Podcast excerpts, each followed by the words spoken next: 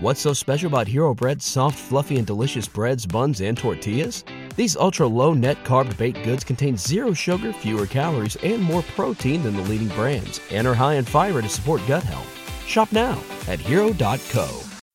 Swimsuit? Check. Sunscreen? Check. Phone charger? Check. Don't forget to pack the 5 Hour Energy. It fits great in a pocket or carry on, and the alert feeling will help you arrive ready for anything. Now get 20% off when you use code 5HE Travel at 5hourenergy.com. Expires April 30th. One time use only, not valid with other discounts. Remember, visit 5hourenergy.com and use code 5HE Travel to save 20%.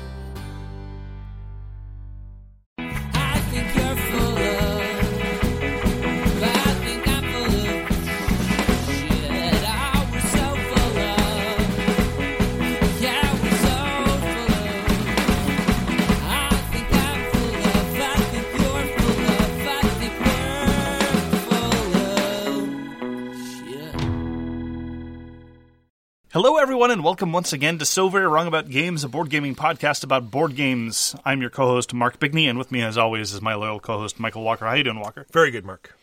I'm very glad to hear that. Now, last week we had our aborted attempt at Phase Two. We're now well past that, but I think it's important to have a theme or sort of, if not a leitmotif, some sort of overarching notion that ties together the sundry bits of our podcast.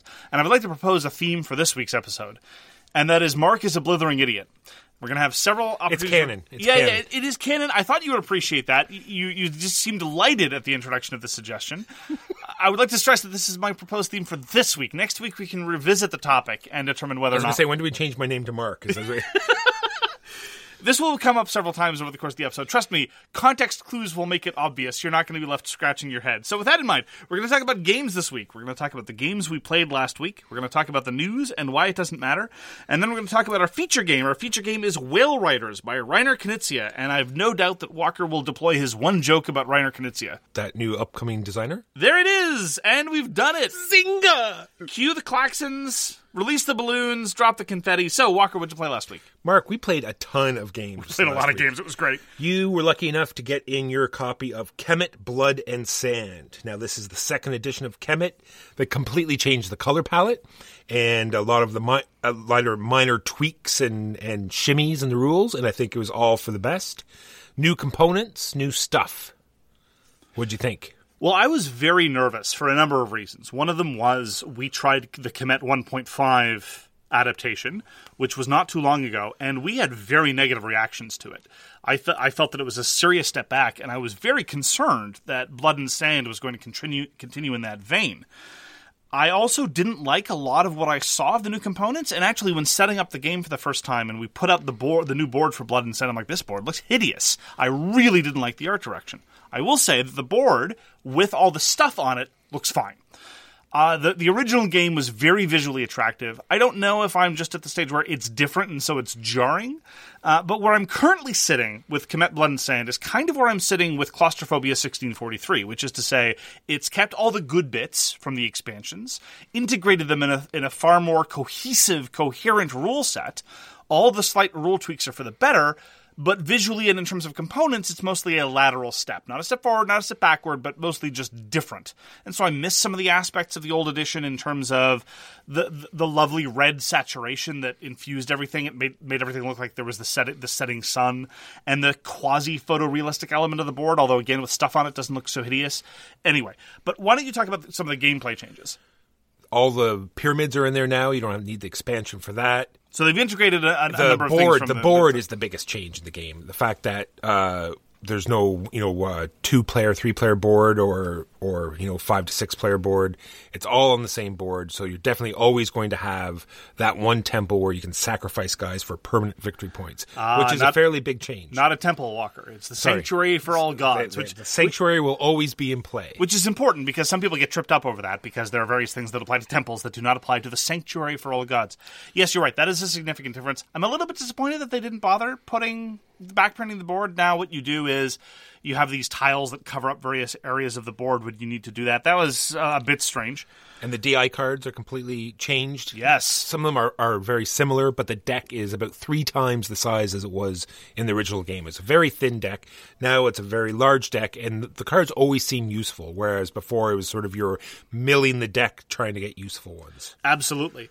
There was this interplay in the original series of Kemet between winning a fight and casualties that only rarely manifest itself, even with the introduction of the Death Hippo from the first expansion Ta-Seti, which is a the strongest battle card of the game at plus five, but it costs you two of your own troops. I will note that in the English edition of Blood and Sand, they don't bother explaining how the Death Hippo works. We were only able to figure it out by inference based on the fact that we already seen it in previous editions. Uh, in the French version of Blood and Sand, it's clearly explained. So, yet, yet another great localization of a French product, Matagot. Well done. But anyhow, moving on. But in, in Blood and Sand, this interplay of having to make sure that you manage casualties and guarding against casualties and how many troops you can lose in the context of winning a fight, I felt much, much more present. And part of that, I think, is how they've just rebalanced all the Divine Intervention cards and a lot of the power tiles. No huge earth shaking changes, but everything just feels much more polished and tightly integrated. And as a result, I think this is the best way to play Kemet. Yeah, they have a new symbology, which is the Black Heart, which is automatic damage that can't be blocked. They also have uh, these new Scarab tokens. So depending on how the fight goes, you're going to get either side's going to get a certain amount of Scarab tokens, which you can cash in for troops or Consolation or prizes, prayer yeah. points, Yeah, it's or great. whatever you do. They also nicely changed all the wording of the colors of the game, which is a nice touch considering Yes. some of the the word matchups that used to be. No more white power tiles. We have diamond power tiles diamond instead. power Step towers, forward. correct. And integrated now, there's a sort of this is this was a Kickstarter bonus, a tray to display all the power tiles because previously uh, we had to make recourse to what a variety of people did use coin sleeves. You know coin collectors use these sleeves to store their coins. They were the perfect size for Kemet power tiles. Uh, so now out of the box if you have the kickstarter version it's all nicely organized and arrayed. I am I- I don't like the new figures very much. I think that whoever is designing little plastic figures for troops. If you're going to make them out of that material, don't have anybody wield spears ever. Spears should be banned from plastic figures of this scale, just generally. It's it's asking for trouble. But I do like that they're bigger. I initially didn't like it, but it makes it easier to eyeball how many units are in a given area. True. Like, you're talking about the, the the sort of like the side upgrade. I have the two points. One is the figures, but and if you think back about how old first edition was and how fantastic those figures were compared to figures of that time, It's true. There, it is. It is. It was a great thing, and these ones are definitely not. You know, they're worse than like you said. They are bigger. They're easily eyeballed, but they're not shaded. They're not as detailed. Yeah, the monsters used to be shaded. Now they're not shaded anymore. I, I do miss that absolutely. The old monsters had a, had a sense of character that the new ones don't. And now the pyramids, they look fantastic. And like we talked about, the old pyramids were a D4 and they had, you know, their own little nuances and, and were very clever. The fact that, you know, they were a pyramid shape and you can rotate them to whatever level they were. Charming. They were very charming. Charming is the word for sure. And now they have nice plastic pyramids that look wonderful, except that there's just this weird little jump between level four. level three and level four where you have this nicely what what nominates its color. Right, you have four different colors or whatever different colors of pyramid. So it has this little clear piece of plastic on the top, which will tell you what color it is, and that's the fourth level. But if you don't have the fourth level, you sort of have to flip it upside down, and it's not always easily apparent right off the look whether it's been up or down. So when they went through the trouble of making these great things, I wish they had they had made it so it worked better in the game. A number of minor missteps as well. The cardboard warped rather considerably when immediately being removed. It has gotten better since uh, just being allowed to sit for a while. There's a new board to track victory points, which was great. It made it much more apparent who was going to win. The new victory system is very well done. As we've talked about, the new divine intervention cards feel much more balanced. Again, in terms of gameplay, everything has just been polished in a very, very well done way. Very similar to the Game of Thrones sort of thing. If people have played a lot of Game of Thrones, the newer edition has you know the the track that keeps track of how many castles people have at that time. So you're not there sit, going around sitting counting everything up. Same sort of feeling. You have a quick glance at the board and you know exactly how many victory points everyone has. And unlike Game of Thrones, it's fun. Exact. So I'd have to say that if you haven't played Kemet before and you are looking for a top tier troops on a map game, I really do think that Kemet Blood and Sand is definitely something that deserves your attention. If you're a previous owner, well, there was an upgrade pack that was being sold during the Kickstarter. I'm not sure if they have any plans to make it available aftermarket, but I do think that the enhancements in terms of the balance of the of the tiles and the divine intervention cards is solid design work. Is it worth getting a new edition? Probably not, unless you're an obsessive completionist and or already sold your soul to the hobby like I have. But I do appreciate the development work, the development work that has gone into it, even if I find some of the component choices somewhat mystifying. And that was Kemet, Blood and Sand, put out by Madagascar Games and designed by I, I want to hear you say this, Walker. Neva Jacques Barot and Gilgamesh Montage. Jacques Bariot and Guillaume Montiage. Gilgamesh Montage, I like that. Yeah, I know. That's so I'm going to do it like segue, you know, go about five paragraphs back and segue Game of Thrones. I stream Scythe. I want to start streaming streaming more on our channel. So I streamed a game of Scythe. It's mostly just, you know, me playing a game while hopefully people show up and we chat about games in general, not necessarily the one I'm playing at that time, but we're going to give it a try. Next up is going to be Game of Thrones because I do have the digital edition of Game of Thrones. So sometime this week I'll be on playing some Game of Thrones. Stop in and check it out. Is it true you also give tax advice while doing so? Yes, but you have to have the code. Uh, so Scythe is done by Jamey Stegmaier and published by Stonemaier Games. It is a favorite of mine, and Mark sometimes likes likes it as well. I like the game just fine. I'm not. A, I have not been ambiguous in my appreciation of the game. I just don't like the digital version. But that's not uncommon. I dislike most digital adaptations of games. I've been very clear on this. yeah, it's it the the the player HUD is rough in that particular implementation for sure. and it really takes what I what I take to be a smooth in person experience and makes it feel far more tedious than it needs to be. One hundred percent. So the first entrance under uh, Mark is a blithering idiot. I played a game called Finished by Friedemann Friese. Friedemann Friese is pr- one of those designers uh, who I'm I'm always interested in trying his new output. We talked about Fayum not too long ago, a fascinating little game.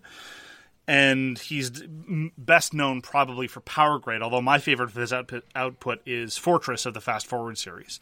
And again, this is because he takes existing ideas, such as the legacy format or the evolving format, and he's got this weird sort of fabled fruit system that he's revisited a number of ways. And the fast forward system is a fascinating little bit. So anyway, I wanted to try Finished, which is a solitaire only game, because Friedemann Friese put out Friday, which was a very, very good solitaire card game back before solitaire games were cool.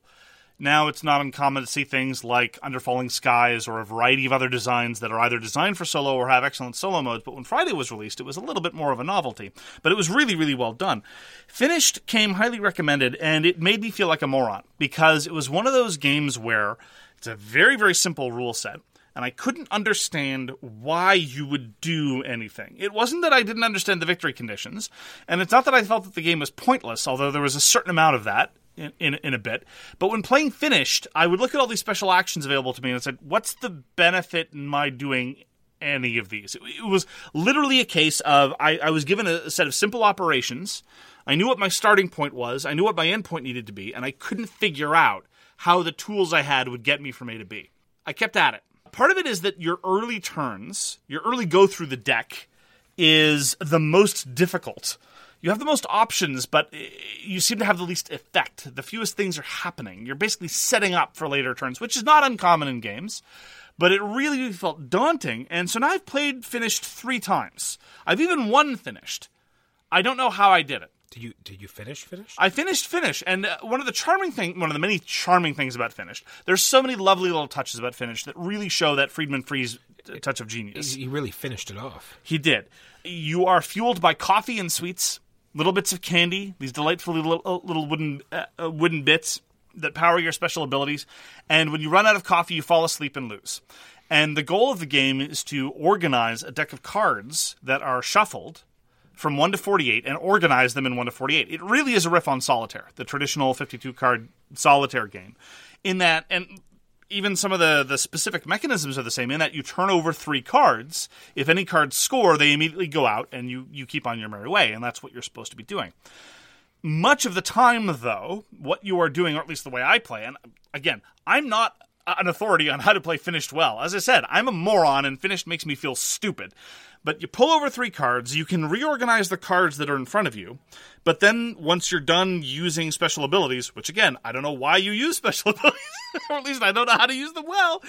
They then shove down into the past, and whatever used to be in the past, or at least whatever in excess of three, goes to the bottom of the deck. So many of your turns, when you don't have special abilities to trigger, or you can't trigger special abilities because you used up all your candy because you have poor impulse control and a sweet tooth like I do, you're turning over three cards, maybe shuffling one over, and then taking three cards and putting them at the bottom of the deck. Repeat, repeat, repeat, repeat, repeat. And so I felt like I was, it really felt like I was playing solitaire for, for bits of it. And it felt a little bit like I've talked about in terms of roll and rights. I felt like I was kind of doing paperwork or busy work. I don't know how I won that game, Walker. I think I won it. I don't. I, I think I've got the rules down. It's so bizarre. I'm gonna have to go back to it I, again. There are people that I that I that I trust a great deal who are big fans of Finished, and I don't think that Friedemann Friese would release a game that was pure busy work. And clearly, I did something right. so You got them all organized. I'm so I'm gonna have to again. I'm just gonna have to think about what it is that's going on because I, I should note I should analogize this a little bit to give a little bit more context. Sometimes there are games where the card flow doesn't make a whole lot of sense that I can't really internalize it that eventually makes sense. And, uh, an easy example of this is Ginkgopolis. You, when you explain how new cards enter the system into Ginkgopolis and how cards leave the system in Ginkgopolis, most people get confused and can't understand how it works. And I was like that too until you start playing and then you see, wait a minute, okay. And then you kind of internalize how the cards flow through the system. I'm at that stage with finished. I kind of understand what what's going on, and I kind of understand how I'm supposed to be doing it in terms of good play, but it hasn't really sunk in yet, and I'm still just babbling like an idiot Stumbling through. stumbling through.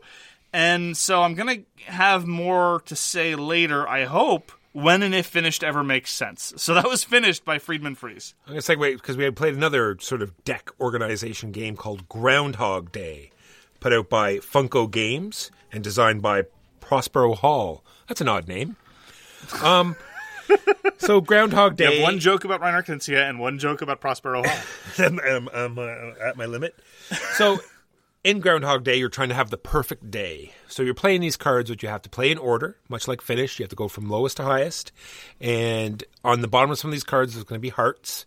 And after you've played seven cards, because everyone has a hand of cards, you can play out of turn. You just play them as you think you should to try to get to make sure they're in in ascend, ascending order and then you add up the hearts for that particular round after you've played seven cards. And then the next round, you have to make sure you get more hearts. And what you're trying to do by the end of the game is play a round where you play all of a special card that has four hearts per card. And there's some cards at the very top of the board that you have to unlock that are these cards, and there's all this sort of play, and you're not allowed to talk. And I found it a very interesting and super fun game.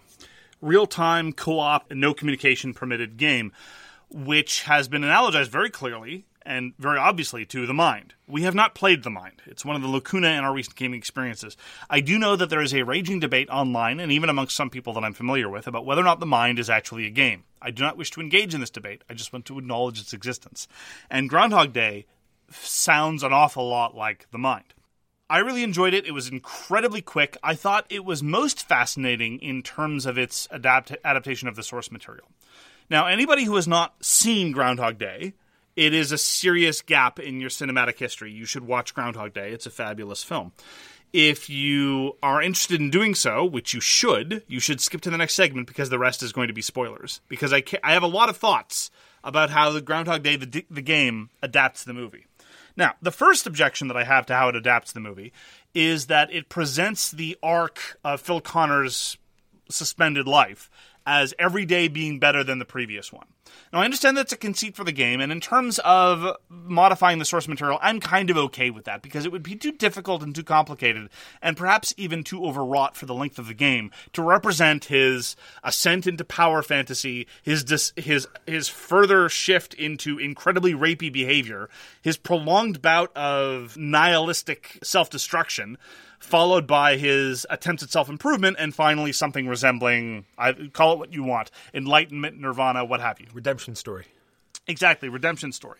Instead, Groundhog Day the game, as Walker explained, every day is better than the previous one or you lose. It's just a constant upward swing. That part I'm kind of okay with, in part because I actually joked when the game was first announced are they going to represent a prolonged bout of suicide? No, and that's fine. I'm okay with that. I do really, really like how they tr- uh, how they involved this round structure to kind of represent the story of the movie. You have a series of days, and various beats are repeated, but in slightly different ways. Your encounter with Ned gets eventually better and better. You start off by punching him in the face, and then you shove him away, and then you're like, "Oh, I remember you." You know, there's there's an evolution there, and it's it, it's it's well done. Stephen Tobolowsky's a genius. The part that I really object to, though, and I kind of think I know why they did it, is I, I, I mentioned that there's this prolonged bout where Phil is is rather rapey, and that's fine. I don't object to that in the movie. It's presented as bad, and he he gets past it. Whether you think that it is appropriate for someone to redeem themselves from that is a matter of, of discussion, of course, but I think it's well done. One of the perfect day cards is the product of him being rapey. One of the perfect day cards, in fact, several of them are like for example one is french poetry. He recites french poetry. As a result of his manipulation using his knowledge of previous days to know that rita likes french poetry. So one of the perfect day cards is him trying to be rapey. I don't approve. They didn't have to do that. There are so many things that he does later on when he's fully redeemed, when he's reached that level of self awareness and self possession, that they could have included. Now, the explanation that was offered to me by Dr. Contra, and it seems to me on the face of it compelling, they wanted to include story beats that people would remember from the movie, even if they'd only seen it once several years ago and they don't rewatch it compulsively like I do because I'm some sort of rewatching freak. For example, just as, as an instance. I mean, everyone's got their favorite moments. Like, there's the moment where he saves the kid from falling off of the tree, which I regard as one of the most Kantian moments in all of film because the consequence doesn't matter. He knows it's of no consequence. He doesn't enjoy it. He receives no thanks for it, but he does it anyway. There could be no better cinematic representation of Kantian duty than that moment. But it's not as memorable as the time when he recites French poetry. all right, I should stop. Do you understand what I'm getting at, Walker? 100%. much like in many other times we say there's so much other stuff there. Why did they have to fall back on that? Again I, that yeah. applies to so many things. I agree. I agree 100% i think it's just because they wanted to stick with memorable story beats. That's fine. But there's a, there are lots of lovely bits in groundhog day the game. I really like the artwork. They clearly didn't have the rights to the likenesses of anyone in the movie. So they have the the framing is really cool. Like you never see anyone's face but it's really neat. They just have these really artistically done little vignettes on the cards. I really like how every day is like sort of a, a, a clip show of various bits of the movie where Phil's being an, a, another jackass and slightly getting better. I like the game, super light, super quick.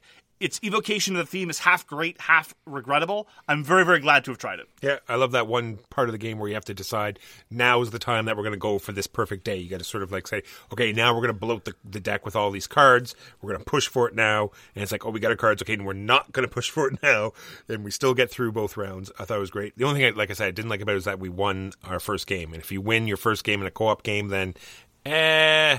Well, you can. There are difficulty levels. You can start later on on the track and start with fewer cards. So we can Alright. try that next time. Oh yeah, that's another thing we didn't mention. You get less and less cards in your hand every round, which is which is a nice way to you know hype up the tension. They really do up the tension, yes, because the burden is to play better and better cards, but you don't want to lose the red cards, and so you wonder if you're going to make it.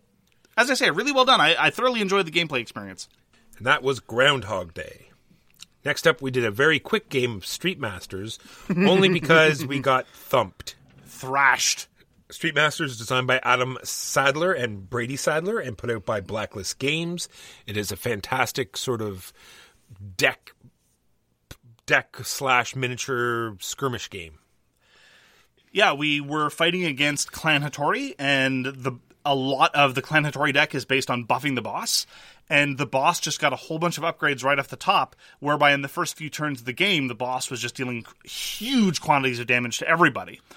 And uh, I'm not sure there's a whole lot we could have done, but that's okay. I mean, there's a lot of randomness and variance about where the cards come out. Street Master is very much like its arguable inspiration, Sentinels of the Multiverse. Most characters need a few turns to get going, and by the end of it, you're doing massive combos. Yeah, and and it has those really off games where you just you know shuffled the deck in a certain way that a, Absolutely. a particular combo of cards comes out and you're all dead. One thing that I was reminded of, though, It, it, it's been too long. We need to play more Street Masters. Part of the problem is there's no online adaptation and you know lockdowns. But for a game with tons and tons of stuff, setup has not become problematic. And I really do appreciate that. So it's you know this, this massive cube because I have everything that's been published for Street Masters, and for many games that are a massive cube, you really have to be careful with the organizational scheme, or things are going to get very very complicated. Nah, not so much with Street Masters. Uh, yeah, you need to worry about what you're going to do with the minis, but other than that, you're always just going to be pulling three decks, and they come with lovely little dividers. So I was very very pleased to be reminded of that, and you seemed to enjoy returning to it. Yes, one hundred percent. We need to play it a lot more. I agree. We need to play a lot more Street Masters. Next up, we played another new game, Imperium: The Contention. This is to be distinguished from, of course, Dune Imperium or Imperium Classics or Twilight Imperium or any number of other games. Tons of Imperiums out there. There's lots of uh, Is it Imperia at that point? This is this is designed by Gary Doretsky and published by Contention Games. This was a Kickstarter, not the edition we have, but it was on Kickstarter. And this is a very interesting play out your spaceships on this on this map and you're exploring out and you're trying to conquer planets and put out cool ships and do interesting things. Now, Mark, would you or would you not agree that near the end it had a great sort of back and forth trying to keep the planets even and we're both very close to winning at a particular point? And there was sort of like a back and forth and we're trying to stop each other from winning. There was definitely like a turning point there Yes. and what i'm worried about is it is not a two player game and i'm worried about what would happen if a third player was thrown into a mix like that what that would do now i didn't get to read the rule book is there any sort of gameplay changes when you add more players Other than the fact that in a multiplayer game, loss of your homeworld does not entail the immediate end of the game and victory for the other party, no. I share your misgivings. I'm very dubious about how good the multiplayer experience will be. But it does have one little bit, and I complained a little bit about this in the context of Daimyo, and I complain about this all the time in the context of multiplayer conflict games that are not Kemet.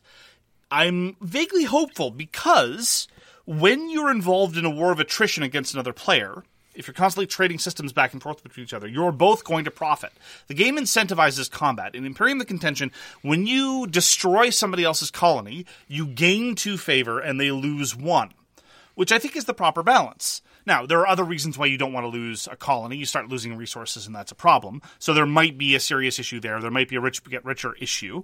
We didn't see that in our game, but it might happen with multiplayer. But I'm at least vaguely hopeful that that element alone might help to serve to make it functional with multiple players.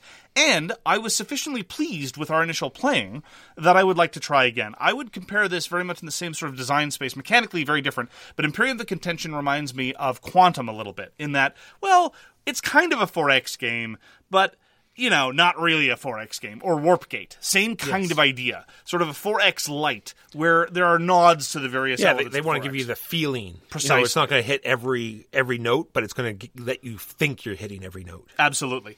It reminded me actually a little bit of some of the many Magic clones, like Epic the card game, or any number of Star Realms derivatives that some, Keyforge, blah blah blah. that sometimes feel a little bit like Magic clones. Like I have a two four monster that's attacking your three three monster, you know, stuff like that. In that, a lot of a lot of it is just about deploying ships properly. It's a lot about just combat units. Unlike a game like Warpgate, which there's combat, but it's not the primary focus. It's a little bit more again like Quantum, where there's going to be a lot of combat and a lot of head to head fighting. But the ships were delightful. They had nice little special abilities. yeah, and the fact they're different are two sides. You know, they have all these different races. Yep. There's also some deck building in there. And Deck construction. Deck construction. You can the- build your own deck, but they also have pre-constructed decks that don't that aren't boring. Oftentimes, when you have a game where it's like, well, you can build your deck, or you can use these starter decks. The starter decks are already flavorful and, and distinct. And there's yeah, like you said, there's themes to your deck of way not ways you should play it, but you know ways they work together well. Absolutely. Now, this is going to be entry two under uh, Mark is a blithering idiot for our discussion this week. So we had a bit of a problem, and by we I'm using the royal we here. This was this was a Mark problem, not a Walker problem. A system came up and it had a keyword, and it's like, oh, deploy. What does that mean? So I looked at the glossary. It's like, not the glossary. We both pull out our phones. We both start doing a search. I'm like, okay, I guess. I mean, it's not that complicated an ability. I, I guess it just means when it comes out, it does the thing once. That's what deploy means. Okay, fine. And then another card came out. like, oh, well, what, what, what, what, what, you know, if only there were. I said, gesturing towards the rule book. If only there were something like on the back of the rule book, a list of all the keywords with all the special abilities. and then I look over at the rulebook, and that's exactly what it had. uh, so This was after me complaining as well. It was like, God, you know, a game with so many keywords, it should be like here on a page with all the list of all the keywords. it, this is not even in my defense. This is just to explain how I made the error. I, there is no defense for my stupidity on this one. It's because there was a glossary, but the glossary was only for core gameplay terms. All the special abilities were explained on the back of the rulebook. So I was literally picking up the rulebook, going past the keyword reference to, to look at the glossary for the keyword that I wanted to find. Anyhow, uh, it's it, the rulebook is relatively well done, and the reference is really well done if you're not a complete and total moron. I thoroughly enjoyed Imperium the Contention. It's got multiple victory conditions. I don't know how they, in our game at least, both of them came into play. We were within striking distance of a variety of things. I liked it. yeah, no, I'm, I'm anxious to play it again. And that is Imperium the Contention. We also returned to Command and Color Samurai Battles. And this really showed me how really well done Battlelore 2 was. The fact that they changed up the the sort of victory point conditions and gave you so many different ways on getting them and they didn't just always lock it down to the same memoir 44 where it's only the destruction of units. And also the way the sort of the flowing uh, scenario mechanism works in, in Battlelore 2 where you just have a set it's like your scenario versus my scenario and they always you know seem to work together at least all the games that I've played. In this particular one it was a very small little skirmish and I and I had to kill every single one of Mark's units. And and if anyone knows the Command and Colors games, there's a lot of retreating. It's a very large map, so if you're talking about small amount of units, we could spend half the afternoon chasing each other down the battlefield. It didn't work out that way, but there was there was an opportunity for that to happen. This is the strength and the weakness of historical wargaming. Right, Battlelore Second Edition is not a historical war game by any stretch of the imagination. Commands and Colors Samurai Battles is kind of trying to be a historical war game. There are two major problems with historical war games, and one of them is that sometimes they are very scenario dependent, and secondly, as kind of a corollary to that, sometimes the balance is suspect because the historical victors are apt to win. I think Walker is actually underselling the extent to which he had a tough row to hoe. I keep forgetting about this. I don't know why I keep forgetting, but when you're playing a Commands and Colors game, especially, they'll give you a little historical introduction to the battle. And I read the historical introduction to the battle.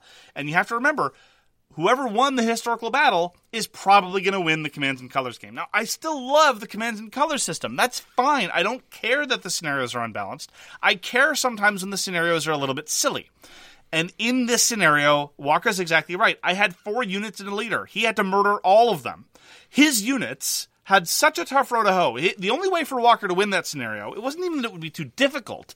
It's that he just had to keep throwing his cheaper units against my elite cavalry, hoping to get an implausible result to get some kills. And that's not what I would call a, a, good scenario design in that particular instance. I still enjoyed it, but that's only because the system is super fun, not because I felt the scenario was to its strength. I should have done what I, I, I keep forgetting about this. File this under Marcus a Blithering Idiot entry number three for this week. You look at the scenario, and I've played enough Commands and Colors games to know if I look at the scenario and say, that looks really dodgy, turn the page. And I should have just turned the Because there's a whole book of them. there's them. so many scenarios. So this is a review copy we got from GMT Games, and they have a ridiculous number of scenarios in Samurai Battles, and I should have gone to a different one. so this again, my fault. That being, claim that being said, still had a great time. Saw a whole bunch of new command cards that I hadn't seen in the first play that had a lot of like cool little twists about, you know, drawing more cards and picking one of or, you know, doing other stuff, you know, that's that was out of the normal scope of a command and colors game. And well, those those have been in Command and Colors systems for a long time. and the the dragon cards, they weren't so weird and funky this time. It's true. They were less funky. This time, the card that I played with a dragon in it didn't seem like magic. Instead, just seemed like improvement in command and control. So, still super Orientalist as a game, although this playing didn't really highlight the super Orientalist aspects. Command and Colors Samurai Battles, designed by Richard Borg and put out by GMT Games. In other solitaire gaming, I pulled out Asgard's Chosen. You've, if you've been listening to the podcast for a while, you've probably heard us talk about this before. Asgard's Chosen is probably one of my favorite Norse mythology games, right up there with Blood Rage. It is a super strange game that, and I mean this in all sincerity, I know I've cried wolf one too many times, is vaguely reminiscent of Mage Knight in that it is a deck builder where you are really, you really have to be conscientious about building up these interesting combos of, of, of very potent effects that play out on the map And I really like how they integrate the victory conditions. We talk about this all the time. Your starting deck is trash because it's a deck builder, but they are your victory conditions. And so you need them around and you get to play to whatever's in your hand in a given turn to satisfy those victory conditions.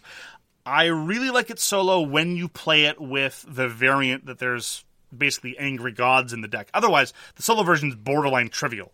The victory conditions, as explained out of the box, are absurdly easy to accomplish. But there's an excellent variant on Board Game Geek. I'll put up the link again in the episode notes if you haven't already seen it. That's really well done. Asgard's Chosen is a game that flew under the radar when it was released in 2013, but it's one of my favorite games of its ilk, and I think it's got some super, super clever bits. And I thoroughly enjoy it every time I play it, and I really love how it uses Norse mythology as a little bit more than window dressing. And the cards feel flavorful in a really nice way. And so I also got to play with some 3D printed Viking figures that were very thoughtfully given to me by the Handwerker. So instead of the utterly terrible components that come out of the box, the cards are nice, but everything else is really, really amateurish. I've been meaning to substitute in little Viking figures for the very bad meeples that come in, in the box. And it just makes the game sing and bring it to that level. And I pull it out every once in a while for solo, and I'm never disappointed. I also pull it out for multiplayer. It's a little bit tricky to explain, but once people get into it, it's really, really well done. I highly recommend As- Asgard's Chosen, and I had a great time with it. We should almost grab Blood Rage when we play Asgard's Chosen. Just grab a bunch of Vikings out of that and play with those. I've done that before. They're a little too big. They are big. and then I have to worry about getting the components back for Blood Rage whenever I play that. so, true. for reasons of efficiency and for size, I'm very, very glad to have these extra figures. And that is Asgard's Chosen. So back to streaming news. As our usual Saturday morning at 10:30 a.m. Eastern Time, we this time played Spirit Island. There is a tabletop simulator mod that is quite amazing. It does all sorts of stuff right, and I actually had a fun time playing it this time. I think this just is going to buckle down to knowing the game more and understanding what the game wants you to do as opposed to just fumbling around and and complaining the whole game. Join us for an opportunity of personal growth with Michael Walker. The other thing could be the fact that when I did go for extra cards, cards that actually helped me came up. If I think back, you know, to other gameplays, it was like, okay, I'm milling this deck. None of the cards are matching the symbols that I need. Where this time it was the exact opposite. These are not only great, you know, good matching, but they're perfect for what I do. So that experience was fantastic. we can table the discussion of Mark thinks Walker doesn't understand how to use hand management for another day. I'm very glad that you took to your spirit because spirit choice is very, very personal and very important when it comes to Spirit Island. Some people just can't grok certain spirits, and some people take to them. What was happening with you? You took a spread of rampant green. And I actually ran a Twitter poll for what spirit I should play, and Twitter failed me by producing a three way tie. I ended up playing Shadows Flicker Like Flame. I think people grouped up and did that on purpose. I think it was a, a, an effort to baffle you. You think it was collusion? Yeah. Do you think it was Russian bots? Yes. Ah, I'm being trolled by Russian bots. We've made it, Walker. We've made the big time. To the top, baby. All right. And I took Shadows Flicker Like Flame in part because I believe they are unfairly maligned on the internet. Everyone talks about how Shadows Flicker is a weak spirit, can't hold their own. I'm not an expert at the game by any stretch of the imagination, but Shadows Flicker is probably one of my favorites, both in terms of thematic elements and in terms of gameplay effect. And I was very proud at keeping my little corner of the map clean. clean. Now, of course, if I ever looked over to the left, I would see what was going on in Dewey's board. and it was festooned with Prussians. Prussians all the way down over on Dewey's board. But this was this persisted until about halfway through the game when Walker really started coming into his own, clearing out places like you wouldn't believe, doing tremendous quantities of damage, sometimes with Huey's help, but sometimes all just by yourself. And so I'm very glad you took to Spread of Rampant Green. That was great. And the game ended in a very memorable way because we were kind of teetering on the brink of disaster. There was a lot of blight everywhere because, again, there were lots of cities. And we started looking at the situation. We said, well, one way we could win is if we generate 31 more fear. And Dewey said, yeah, I can do that. What, you mean by yourself? He said, oh, yeah, with one card. And so he proceeded. he proceeded to do that. Actually, uh, he we stopped counting at around 40 fear. Actually, the next turn when he played that card, he probably could have cracked 50 without breaking a sweat. It was something. It was a way to end the game. It was, it was drawn in towards an all-consuming void, and basically he sucked up all the invaders into his board and uh, drove them all insane. Yeah, he had this sort of combo where the card destroyed stuff and generated fear, and then the spirit he was playing had a thing where any fear that he generated was doubled or something? No, uh, Bringer of Dreams and Nightmares, which is who Dewey was playing, can't destroy anything. That spirit doesn't do damage in the same way that other spirits do. When Dewey's spirit does damage such that it would destroy something, that thing is not destroyed. It instead generates a whack of fear. And so, with the card, which does 15 damage, sucks everything into an area and does 15 damage, he just started pinging false destructions all over the place. And so, racked up the scoreboard. Now, keep in mind, he was generating a lot of fear throughout the game anyway, and Shadow's Flicker generates lots of fear anyway, because Shadow's Flicker is a solid, solid top tier spirit. So, it was a great session. And uh, my understanding is, Walker, that you wish to repeat it. I do. Uh, there's a. We'll probably play again because my mouse wasn't working, Mark. I hit record to record our session, and obviously there was some sort of function. I think it was those Russian bots again.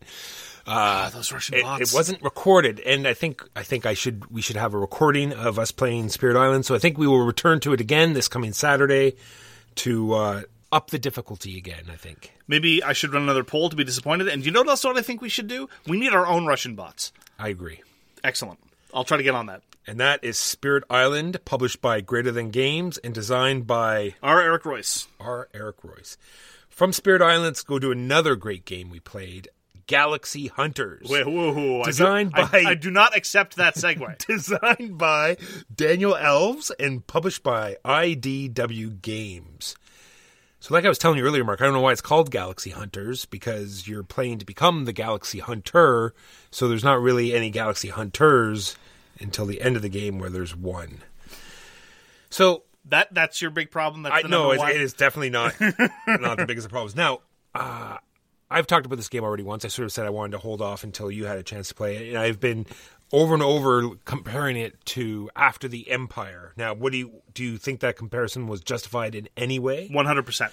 So that comparison leads to the fact that you sort of build up something and then you go out and, and spend all your resources and then you spend the next turns just building those resources back up again so you can spend them all destroying something and then build it all back up again, rinse and repeat over and over again. Meantime, there's all this interesting stuff around the board. These like these cool uh, guys you can hire, interesting weapons you can build, end game scoring points, other stuff you can be doing, but you're mostly just wasting your time milling these resources, of which, like I said, there are 21 resources to keep track of.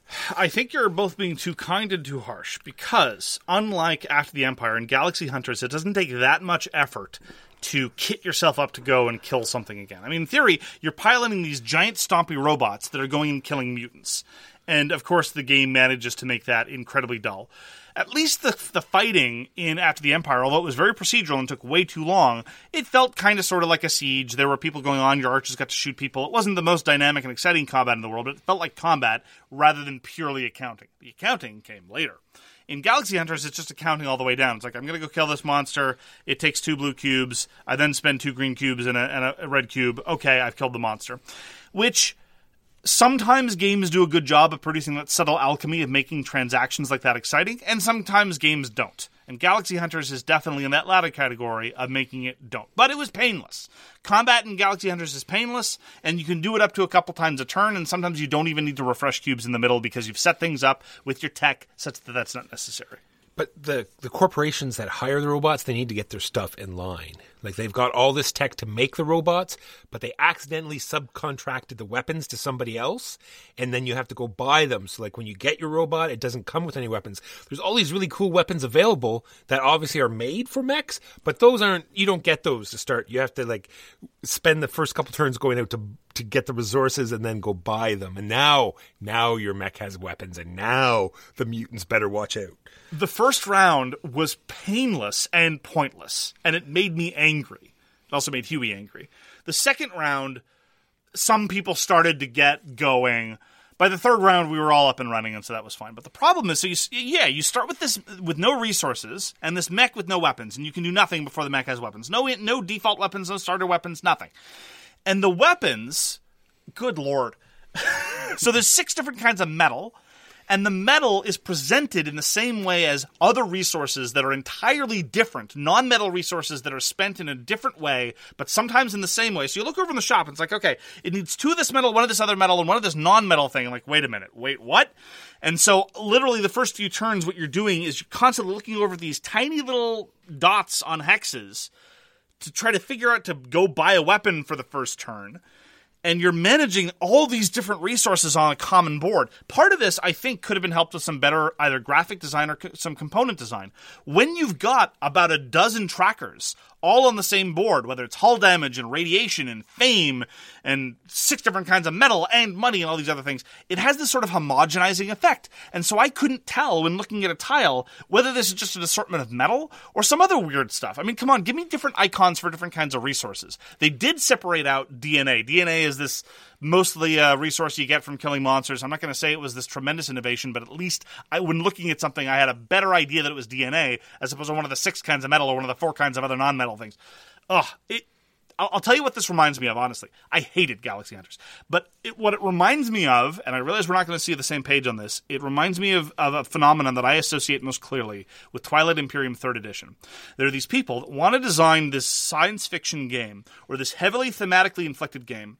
They play a Euro once, and they're like, "Hey, that's cool." Let's drag in these Euro mechanisms into our sci fi game, and that's really going to give it some game design cred or bona fides.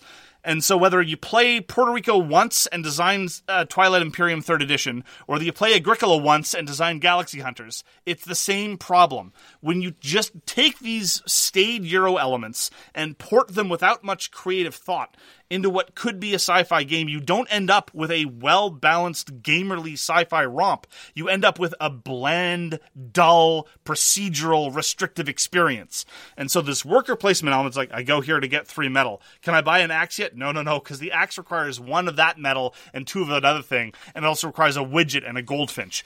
And so, Oh, you need the widget? Well, sorry, that, that planet's full now, so you can't get the widget this turn. You'll have to wait till next turn. But wait, you have enough reputation now to go there. Wait, not enough players. Which can I go to that planet yet? Okay, now it's open. Come on over. Yeah, yeah, I hated Galaxy Hunters. I uh, the only question that I have is would I rather play Galaxy Hunters or would I rather play After the Empire? And honestly, I don't know. Because as I say, you know, they're both overlong, heavily procedural, and I think mostly a waste of time and just uninspired worker placement elements. But I will say this about Galaxy Hunters: by the end of the game, I was at least killing more things, and combat was a little bit more fluid. But by the same token, after the Empire, the combat was more satisfying, and the worker placement ele- uh, spaces, although as boring as Galaxy Hunters, it was at least a little tighter. Yeah, and I, I, Galaxy Hunter was, was much, much too long. Like even even we reduced it Yes. when we played, it was still way too long. Well, but so was After the Empire. After the Empire was also way too long for what it was. And that is Galaxy Hunters, published by IDW Games. Played a game of Field Commander Napoleon. This is a solo design by Dan Verssen at Dan Verssen Games. Dan Verssen Games being the game publisher run by Dan Verssen to publish the designs of Dan Verssen at Dan Verson Games. And Field Commander Napoleon is a sort of solitaire experience of a sort of strategic, with a little bit of tactical elements of the campaigns of Napoleon, stretching all the way back from 1796 to 1815. And the comprehensiveness and scope is really quite impressive. There are a whole bunch of mounted boards to represent all these different campaigns. There, it tries to capture some elements of Napoleonic formation as well, whether a, a, a given unit is in column or line formation, although completely ahistorical in the sense of the scale represented. We're talking about corps scale for a lot of it, or divisional level. You don't put a corps in column or line, like, doesn't work that way. But anyhow, this is largely in keeping with the rest of Field Commander Napoleon. It wasn't very historical. It was just trying to evoke elements of Napoleonic combat. I'm not an expert on the Napoleonic Wars by any stretch of the imagination, but it's at a very, very high level, and the formation is trying to give you a little bit of a feel. The names of the corps to try to give you a little bit of a feel. The place names are supposed to uh, give you that. What I didn't like about it was you're kind you kind of have to rely on the stupidity of the AI. I don't mind when a game is too easy, too much. I don't really mind when a game is too hard either. But the thing is, is that it, it really messes with my risk assessment when you have to rely on the AI being that stupid, you know, especially when playing what is ostensibly a historical war game. If you give me 35 points of unit strength, I find it weird to expect to throw them against a force of 60 unit strength and just knowing that I'm going to come out on top because the AI is moronic. and they're just going to do dumb things and run around in a circle with, as Walker would say, with their pants on their head. And so I, I, I found it pleasant. I really enjoyed it. It was flavorful and getting to run around with Napoleonic units and, and get to see some of my favorite campaigns represented. But that element in particular really rubbed me the wrong way. So it kind of sapped away some of the flavor of, of the, the, the Napoleonic exchanges. It's also the case, and this is just a minor personal preference, I don't really like playing as Napoleon or as the French. People say, "Oh, well, Mark, you know, you you you speak French. Clearly, you want to play as Napoleon." No, I want to play as the Russians. If I can't play as the Russians, I'll play as the Prussians post reform. If I can't play as the Prussians post reform, I'd like to play as the British. If I can't play as the British, I'll play as the Prussians pre reform. And if I can't, anyway, I can keep going. Uh, as far as warmongers go, Napoleon is not my cup of tea. He's got a whole flow chart, people. It's it's it's a sight to see. He like unfolds it. It's like about like a map. You ever seen one of those maps of the world? I color coded like- it yeah, just so you could understand what yeah. was going on. But anyway, so I really like a lot of the mechanical elements, except for how it all falls apart in terms of the incredible stupidity. of the AI. Again, this isn't that the game was too easy, although it was.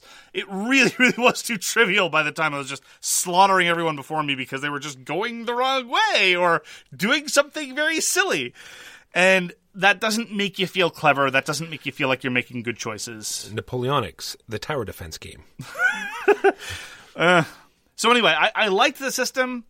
I liked the elements of it. I mean, I like a lot of the elements of Dan Verssen designs.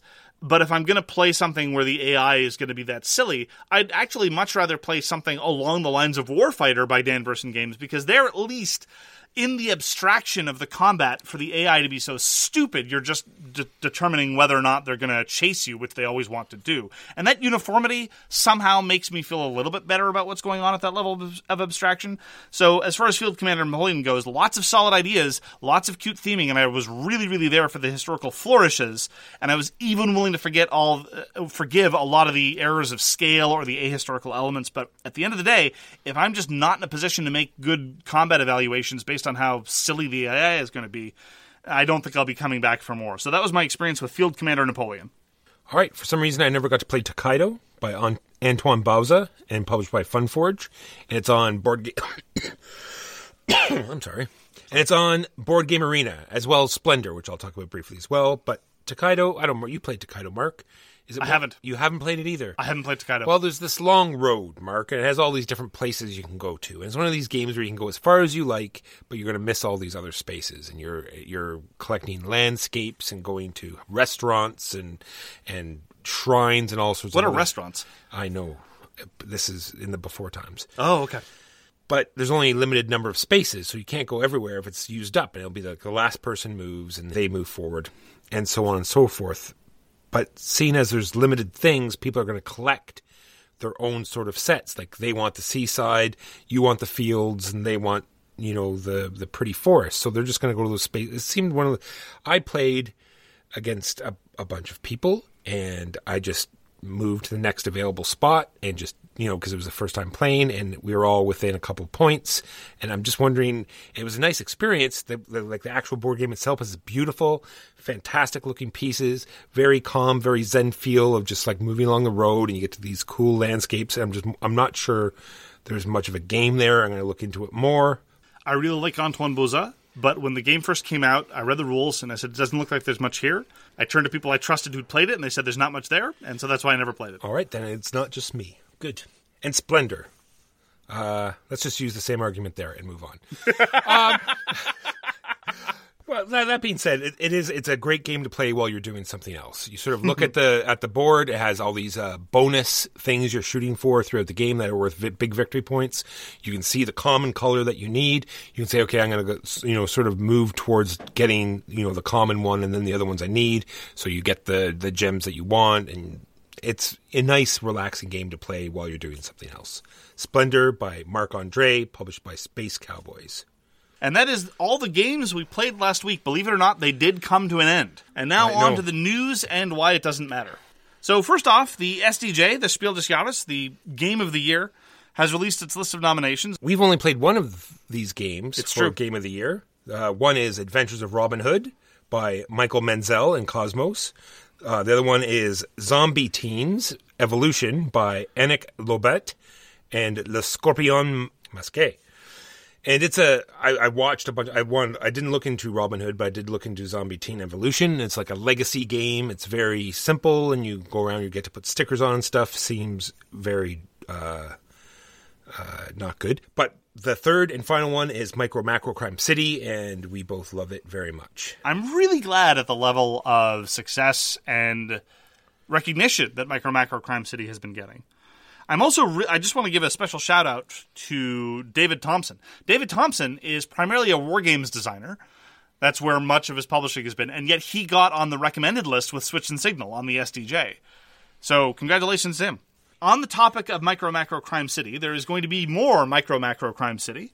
It is obviously an endlessly expandable system. All you need is a new map and a bunch of cases, not to minimize the amount of creativity I that's was about involved. there. say, I think if you study the map enough, you probably don't even need a new map. I think you can come up, like I said Sure. right from the beginning, you come up with maybe some interesting Absolutely. new stories. But anyway, sorry. So, Micro Macro Crime City Full House is going to be released sometime this August. New map, new cases. They promise they're going to be more complicated. I don't know what that's going to look like.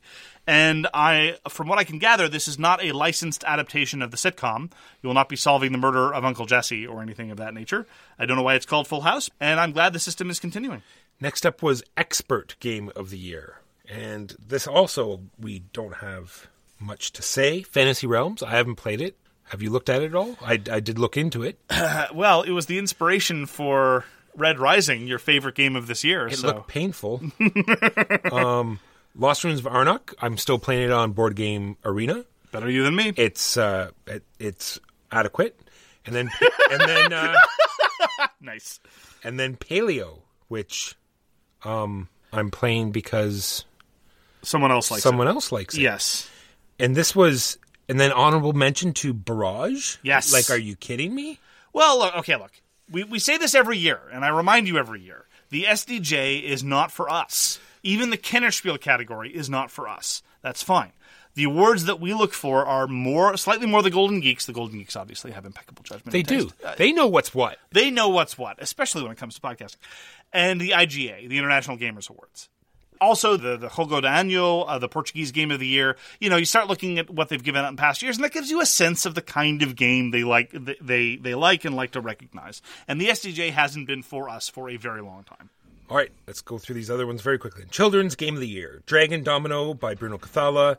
Mia London, The Case of the 625 Scoundrels by Antoine Bauza.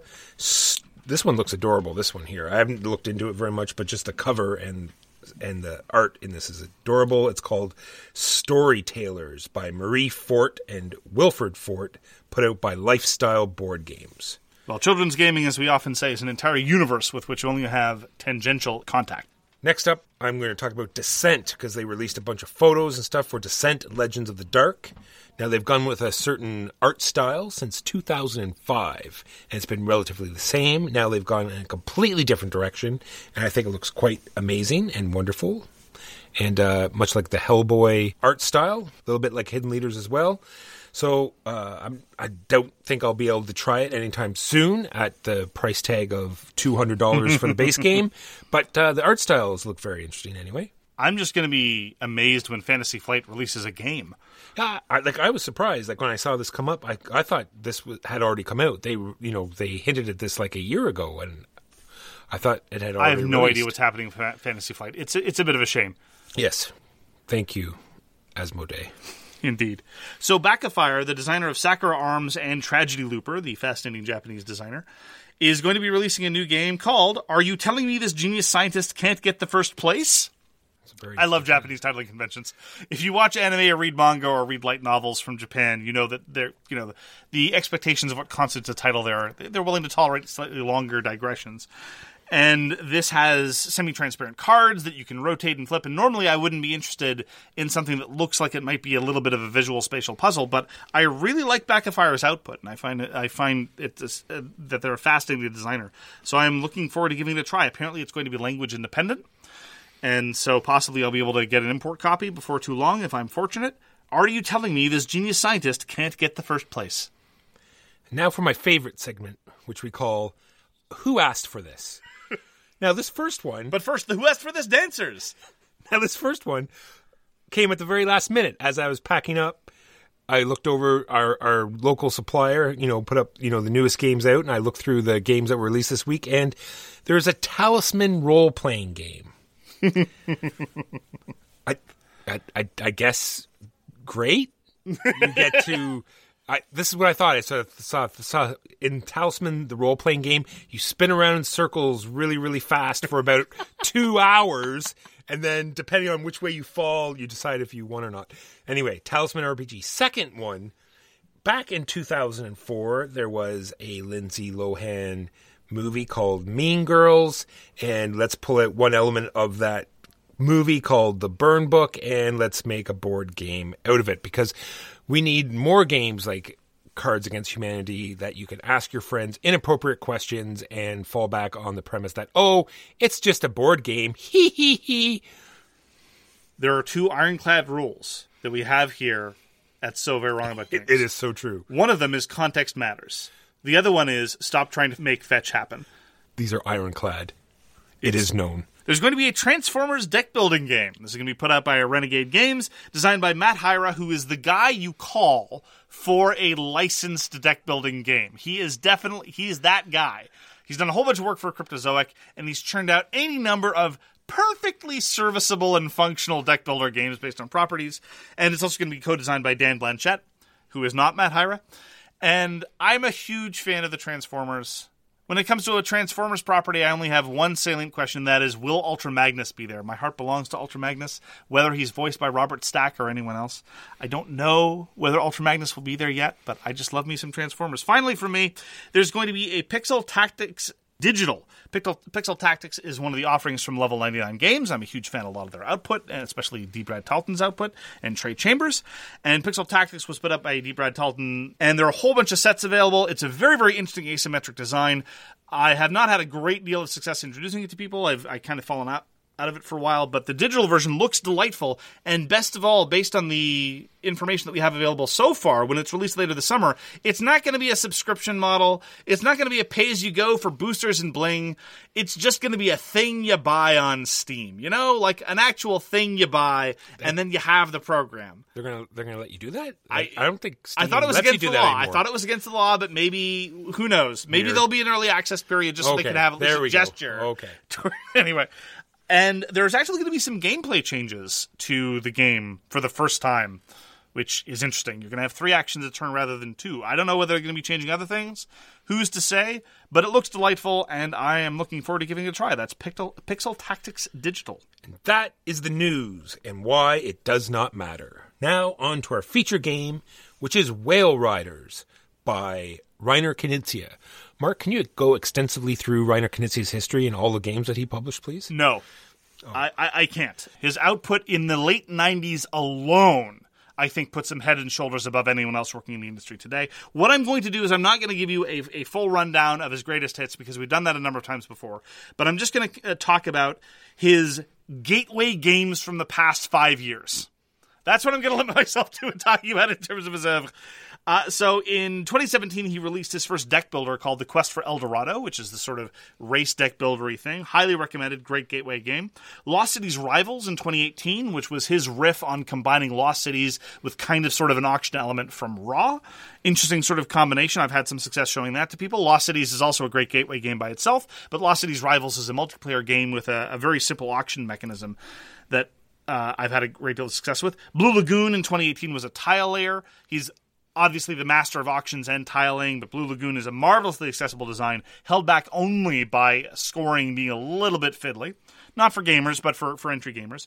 Sumatra is a game he released in 2020. We've talked about that before, and it's a set collection game where there's this notion of trying to keep up with the pack. You can try to forge ahead to get first crack at the next lot of tiles, or you can stay with everybody else and picking pick over the bones of what's there currently. And so it was a lot about timing.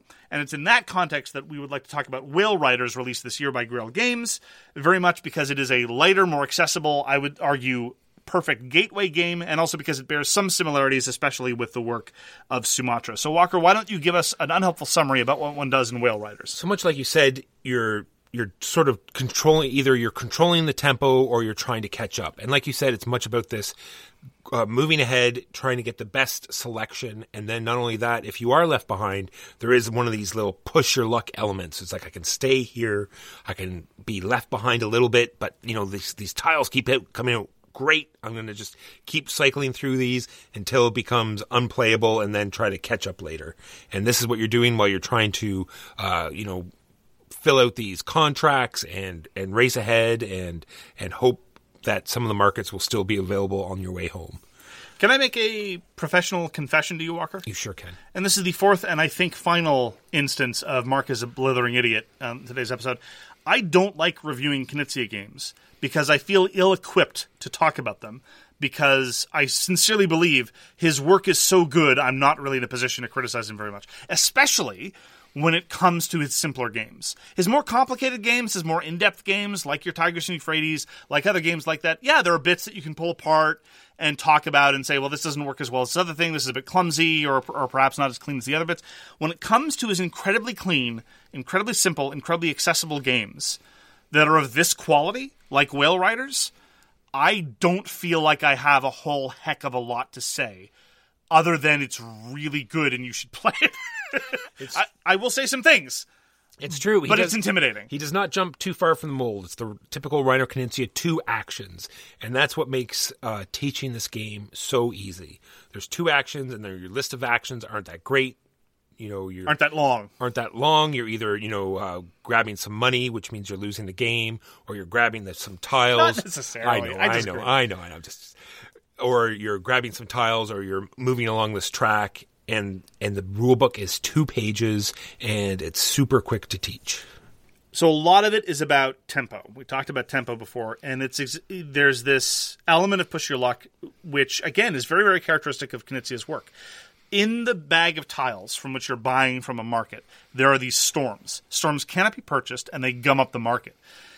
And as a result, it makes everything in a given market more expensive. Now, that provides some of the impetus to push ahead because if you get to the early markets soonest, if you get to a new market before anybody else, that means you have a couple of turns to buy things and not worry about things being snaked out from under you. But you're spending all these actions to travel.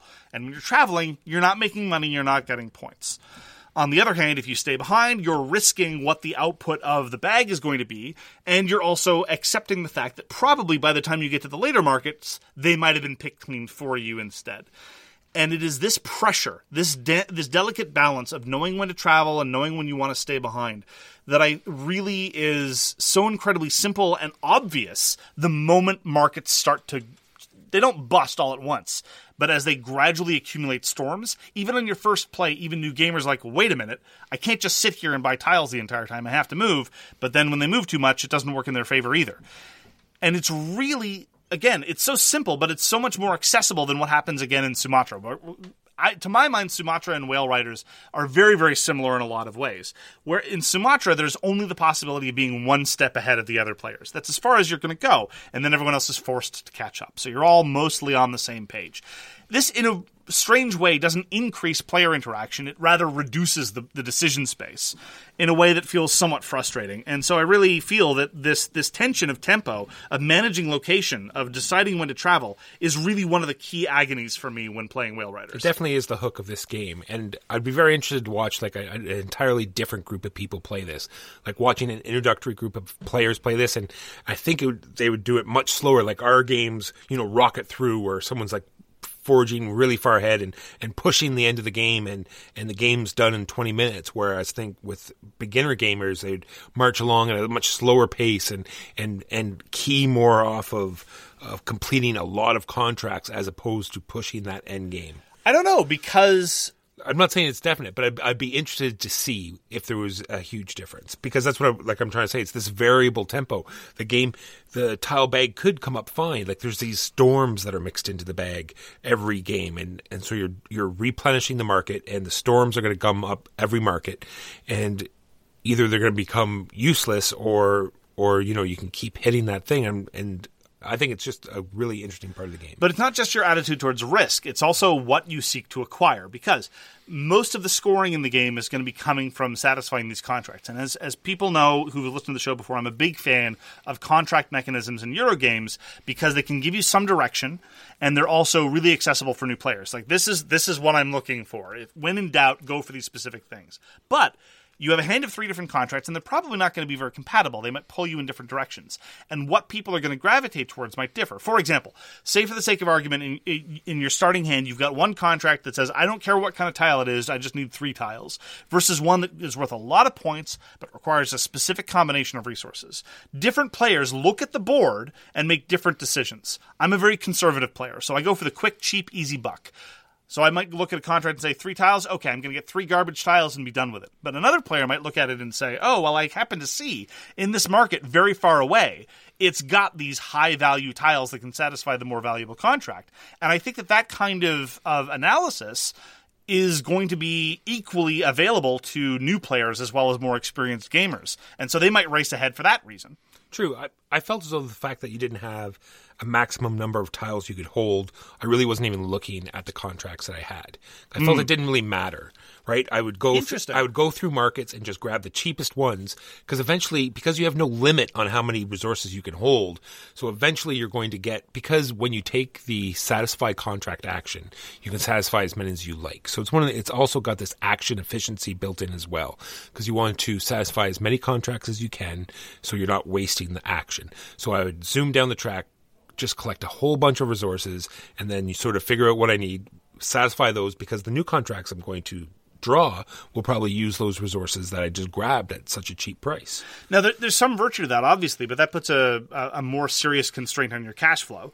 Because if you don't satisfy any contract at the beginning, if you just need to accumulate a huge quantity, then other people, while they're doing that, are getting the money turnover from contract satisfaction and might possibly, in some cases, leave you in the dust. It's worth mentioning that there's also goals. There are first two goals that I, that I highly recommend. They're presented as a variant. But again, in in the overall scheme of things, it's another thing to go for, another uh, a, a possibility for guidance. And I found them they added an interesting nuance to the game in terms of the tempo. Yeah, I was going over the goals. There's two variants you can do. There's a, a goal one that you just talked about, and then there was a player power or whale magic that you can go to as well. Yes. I, I sort of looked at the at the at the goal tiles right at the end here, and you're going to pick four every game, and there's six total that you can choose from. Four of them have to do with completing contracts. And so there's a chance that there's a good chance that those four are going to be in the game or a majority of them. And you can almost satisfy all of them at once. Like one of them is, look, I have eight or more tiles, right? And then now that I have those eight tiles, I can probably complete three contracts. And now that I've completed three contracts, I'll probably have eight or more pearls. Now, with those other goals I just satisfied, plus the contracts, I now have eight or more coins. Now, I've just taken all of those goal cards in one turn by myself. It's true, but it provides at least some of them in some combination. Not the one that rewards eight tiles, but it does provide some degree of timing consideration as a counterweight to your argument that you should just accumulate a whole bunch of tiles and not shoot for contracts. I actually liked the fact that it gave some sort of incentive for early completion and early turnover of contracts above and beyond the sheer economic one. True, but some of them were interesting, like having like the triple tiles or or getting to the end. Yes. just every harbor had its own symbol, and there's all sorts of other things. I thought there was other things they could have come up with other than you know I mean having it. It's true. I would I would have liked if there had been more goals introduced, and it does seem like there would have been opportunities for that. Now, next, let's talk about the the whale magic. This is another variant, and it seemed to be the only fix to sort of like the first player because there's no benefit, there's no balance for who gets to go first, and who gets to go first. I feel is a little bit of advantage because not only do you get to the markets first, but you're sort of setting the tempo of the game. You're out ahead of everyone else. You're sort of and there's no balance there whatsoever. And now there's this variant where you get to pick whale powers and you get to pick last if you're the first player. So that's the balance, but it's a variant, so you're not always going to use them. Okay, so first of all, with respect to first player advantage, I will point out that this has on occasion been some of the shortcomings of Knizia games. Again, uh, Tigris and Euphrates being the classic example. Start player has an advantage and in highly competitive play will win most games of Tigris and Euphrates without some sort of house rule. But in the context of Whale Riders, I think that it actually might shake out to be okay for the following two reasons. Number one, the way the board is seated at the start of the game, you know that the early markets have substandard tiles on average. And so, if the first player or players go and buy some of those early tiles, hopefully better tiles will come out of the bag for the people who show up later, at least in those first few turns. And then, of course, that, that will disappear and eventually all the markets will be equivalent. Also, if you do a full circuit of the game, you go to the last market and then you head back because you turn around when you reach the end. You then get to a place where you're just buying straight points. You can buy points throughout the game. There are tiles that give you straight points that come out randomly through the bag, but once the once you've reached quote unquote the end of your circuit, all you do is buy points. If you show up second to that area, arguably you have an advantage because then you will get the high value point tiles at a cheaper price. If somebody shows up at the end of the board and has all the money in the world, that doesn't apply. But in most other instances, it's probably better to get their second or third in a large player count game on when money is tight. Now, these powers we've talked about together many times, and some of them are quite powerful, and some of them are quite useless. And I think they they just don't seem right, Mark. They don't. Uh, I feel I feel bad writing off powers as, as too good or too bad, especially when Knizia is involved. But number one, we don't know for a fact that Knizia designed them. Sometimes developers or publishers put things in after the fact. But number two, the game doesn't need them. I don't think. And even the ones that seem okay and reasonably balanced, they kind of limit your decision space to a certain extent. Now, regardless of whether or not they're too powerful, they seem to make the game less interesting.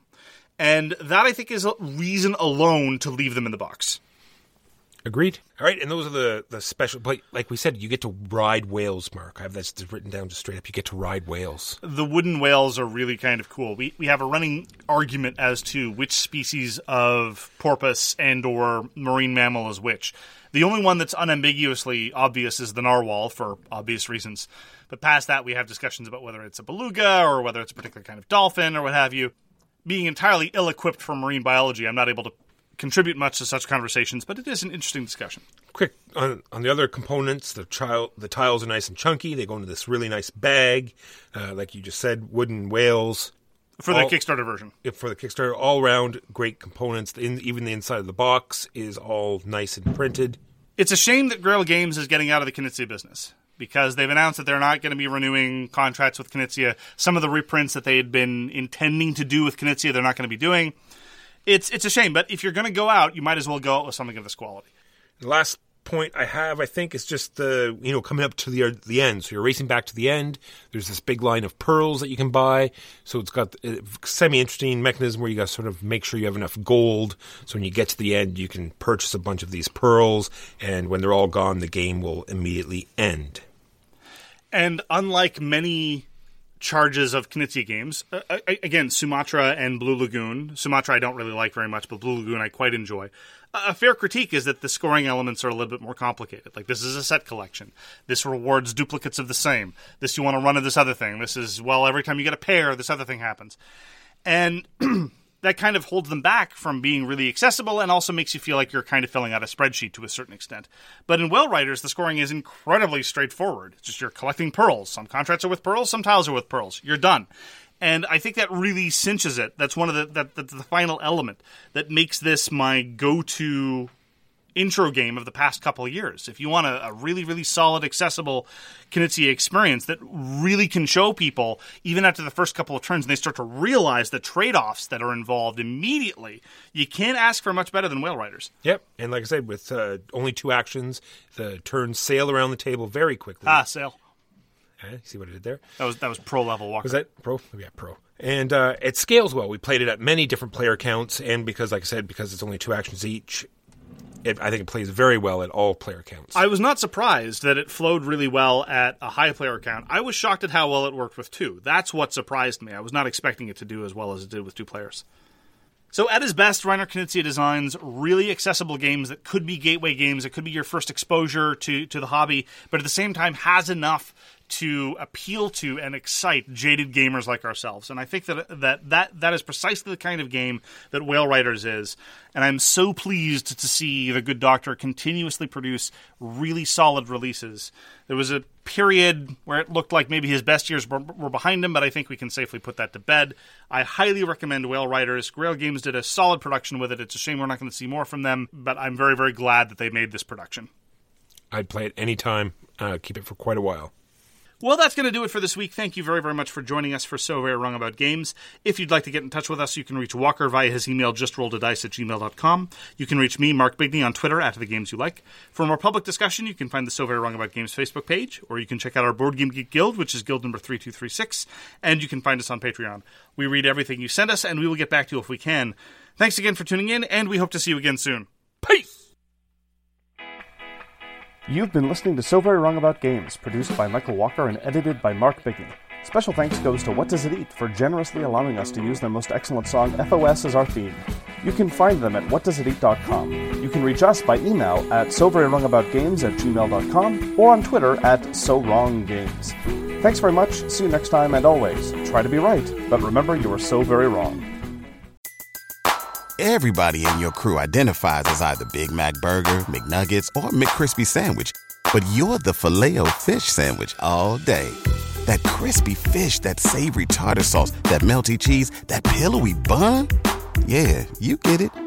Every time. And if you love the filet of fish, right now you can catch two of the classics you love for just $6. Limited time only. Price and participation may vary. Cannot be combined with any other offer. Single item at regular price. Ba-da-ba-ba-ba.